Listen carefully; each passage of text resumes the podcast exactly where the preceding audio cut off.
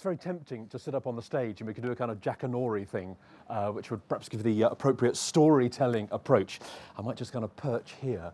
Uh, Patrick, thank you very much, and thank you for the opportunity to, uh, to be here on a, a, Sunday morning at this extraordinary festival. Uh, as Patrick says, my name is Robert Wilton. Uh, I live just a couple of miles that way between Port Isaac and Port Portgaverne on the coast there.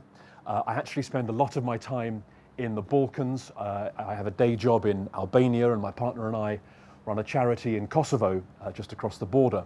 And so every uh, Friday evening and early every Monday morning, I get this long bus journey uh, between Tirana and Pristina. And on that bus journey, uh, I pull together the Comptrollerate General novels. And the books uh, tell of the activities of a secret department of the British government which uh, many people have never heard of for obvious reasons, uh, but it's been active, uh, it turns out, behind the scenes at the most critical moments of British history for at least four centuries or so. And we know a bit more about it because of the archives, the secret archive of the Comptrollerate General, which was discovered under Whitehall uh, a few years ago. And each of the, each of the books in the Comptrollerate General series uh, uses documents from the archive uh, to kind of to illuminate and to, to fill out uh, the book.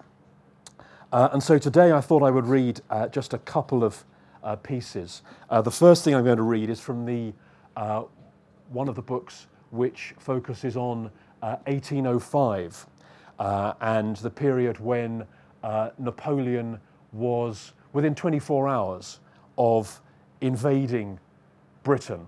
Uh, and he was camped, at, uh, camped near Boulogne uh, with an enormous invasion army. And it would only have taken a change in the wind to put that army on, on Dover Beach, where they would uh, almost certainly have overrun uh, the, the British defenders. So, a very tense, uh, critical moment in, in the defense of this country. and this particular book I, I picked out because uh, the, a lot of it is, uh, is Cornish themed. There's a strong uh, Cornish flavour to it.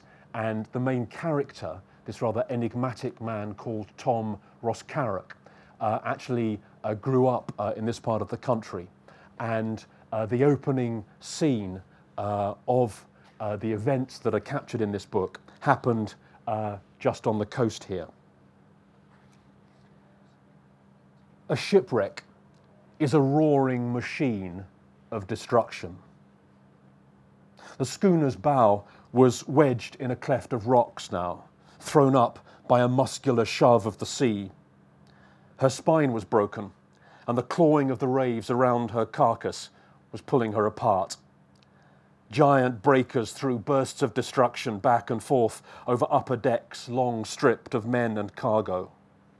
Roaring out of the furnace in swoops and punches, the wind plunged down to snatch ropes from cleats and tear sails from their yards, to dance and snap away in the bilious sky. Out in the darkness of the sea, casks and spars bobbed and disappeared. Somewhere, a last living body lost its air and flailed, sluggish to nothing. Just the skeleton of the schooner was left now to be swallowed piece by piece by the foam. It happened only in black and white, and a sick flickering of grey and green that shifted between them under the helpless moon. Down in the little fishing village, where the storm wind whined and whooped through the roof slates and, blew, and threw blasts of spray down the narrow streets, Parson Trewint looked out into the darkness of the bay, leaning into the gusts with his arm thrown up against the violence of wind and water. As clergyman, he muttered a prayer to an indifferent God to bring his parishioners through the maelstrom. As local magistrate, he frowned at the thought of tomorrow's damage, of the disputes over fallen chimneys and scattered lobster baskets, of the scuffling over debris deposited on the beach once the storm had blown itself out and the sea had receded. And as a man, widowed, exiled, and forgotten in this mean extremity of the world, He wondered about the terrifying and lonely deaths of the men on the schooner, far out along the cliffs and surrounded by vengeful nature in fullest flood. Now, surely, they were all gone, just so much driftwood and grit in the retching of the sea. The parson let his arm fall, stared out into the storm, then turned and hurried home through the slippery alleys. But miraculously, out of the desert of the sea, out of the inhuman carnage of the dying ship, out of the clutch of the waves, there came a man, an unconscious, bloodied man found on the rocks, white and still. Some freak of providence had thrown and wedged him there, some carelessness of the sea had let him go undrowned. Two children saw him in the dawn, approached warily and began to peck at his clothes for trinkets while the gulls waited overhead. But the sea had left nothing except rags on him, and as they scrabbled, the dead face flickered and gave a cough, and they scrambled away over the rocks. Parson Trewint carried the body in himself with his servant, a cloth over the face and the sea mist still hanging cold in the streets. Word had come from London by the usual means for just such a man so, to those few who saw or heard of the body from the sea, Parson Trewint put out that he was dead after all. He sent word back, locked himself in his house on the edge of the village, and tended the ghostly figure alone. On the second day, there came a message, and on the second night, a coach and two horses to a certain oak, a short way up the valley. Long after midnight, the parson and the coachman carried the unconscious body along the hedges to the oak and grappled it into the coach. The coachman bowed to the parson, jumped up onto the box, and whipped the horses away into the night.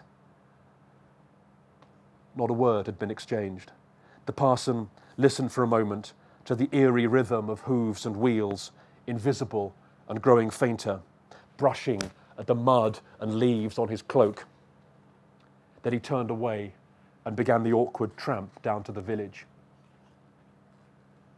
A day later, word came back to the parson, by the usual means, that the man had died, died for a third and final time, somewhere on the journey, and his existence, and the name he might once have had, and the life he might once have had, passed first into memory and then into nothingness while the waves still beat on the fragments of the ship on the cliffs and ground the rocks themselves to dust.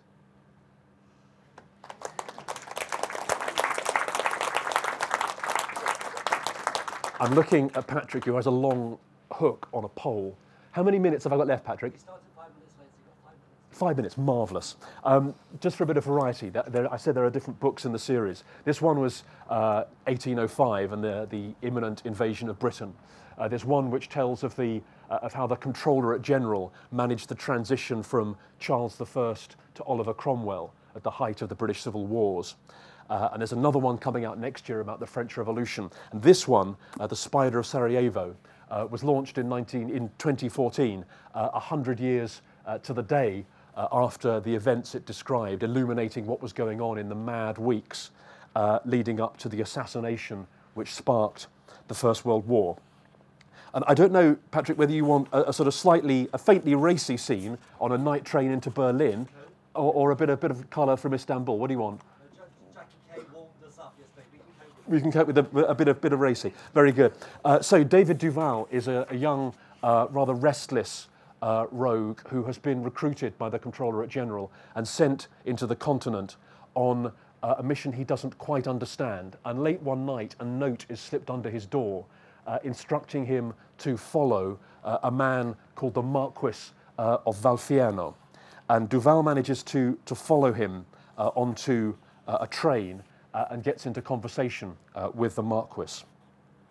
Uh, he also meets uh, a friend of the Marquis and talks to him about uh, the politics of Europe, uh, and he meets the, the Marquis's uh, really rather charming daughter, uh, in whom he is much more interested uh, than his rather dubious mission he's been given by the note slipped under the door. Cigars and chat, what their respective plans were in Berlin, games of chance. Duval declined another brandy. He'd the contact well established now and wanted to demonstrate that he would always under rather than overstay his welcome. Before they next met, someone might even tell him why he was supposed to have latched onto the fellow. Civil farewells, mutual hopes of contact in the future, though no specifics and no address, and he left them to it. The grandest game. No idea what he was supposed to be doing, not really, but what he was doing was fine. Pursue contacts as given, report any points of interest regarding European politics, be alert to suspicion or the suspicious, keep in touch via consulates and embassies, be ready for further instructions. That was all very well, but it didn't really mean anything, did it? Nothing concrete. Just keep moving, just like always. The train rattled and swayed, and he enjoyed the cheerful instability of his walk and his shoulders knocking between windows and corridor wall, and the warmth and the smell of tobacco and the memory of brandy on his tongue. He checked the name card and tapped on the compartment door. It slid open, and two big brown eyes looked up at him. A moment, and then they smiled at him. Her lips opened and her tongue pushed through between her teeth as if testing the air. Signor Duval, she said evenly, eyes steady on him. You appear to be lost. All my life, until this moment. The mouth opened in silent laughter. He had the uneasy sense it was at his expense. Uh, your father is having another drink with his Swiss friend. She slid the door open and his eyes followed down her throat towards her breasts, loose held in a silk dressing gown edged with fur. The fur whispered of infinite softness to her dark skin. With an effort, he pulled his focus up again to that mouth, to those smiling eyes. That's the wonderful thing about these European trains, he said low. You never know where you're going to end up. A quick glance down the corridor and then she kissed him on the lips. Her own lips parted, the biting of a peach. He is not a marquis, and the eyes dropped for a second. He is not my father, and for both of those reasons, the train does not stop here. She pressed a finger to his lips and pushed him out of the compartment. So Duval drowsed in his second class seat, glad enough of the company there, a reverie of a world of uncertainties in which he somehow belonged, and a particular vision of gorgeous eyes and a fur fringed throat. Eventually awake again, sour mouthed and gazing at the plains as they rumbled past under empty sky, then Berlin station, late in the morning, alert now and quickly off the train onto a platform that echoed with bootsteps and whistles, overwarm and bustling with people. It seemed as though half of them were in uniform soldiers, sailors, policemen, customs officials, porters. He was only guessing at most of them in their greys and blues and browns and greens, everyone bulky, bright buttoned, leather strapped, glistening with metal, and there were guns everywhere. He'd seen soldiers in England, of course, some with rifles, but they'd always seemed embarrassed by them, uncomfortable, as if carrying pitchforks or broomsticks. Here, the uniforms seemed to strut more. The little deferences to the civilians, nods and salutes and after yous, were heavy with implied power. And the rifles were lively, part of the man and part of the movement. Duval lurked behind a pillar while the Marquis got off the train with the girl, gathered bags, and directed stewards and porters. Here, see these get to the Adlon. Back to the girl. I must send a telegram. Wait here. The usual suavity was missing. Duval didn't wait for the reply. A glance over his shoulder as he went at the girl standing alone among the streams of people and the cases and the billows of steam. Did she catch his eye? Duval booked into the monopole, had a wash and a shave, put on a clean shirt, and went down to the bar. He was on top of his man now, and the non daughter would be a game of her own. He ordered a half bottle of wine with his lunch and smoked a cigarette on the terrace, wondering about the best approach to the Marquis and wondering if he was supposed to be reporting his activities. Later, perhaps, when he had a little more to swank about. But later, when he visited the Hotel Adlon to present his card preparatory to an eventual invitation to lunch. The Hotel Adlon had not heard of the Marquis de Valfierno.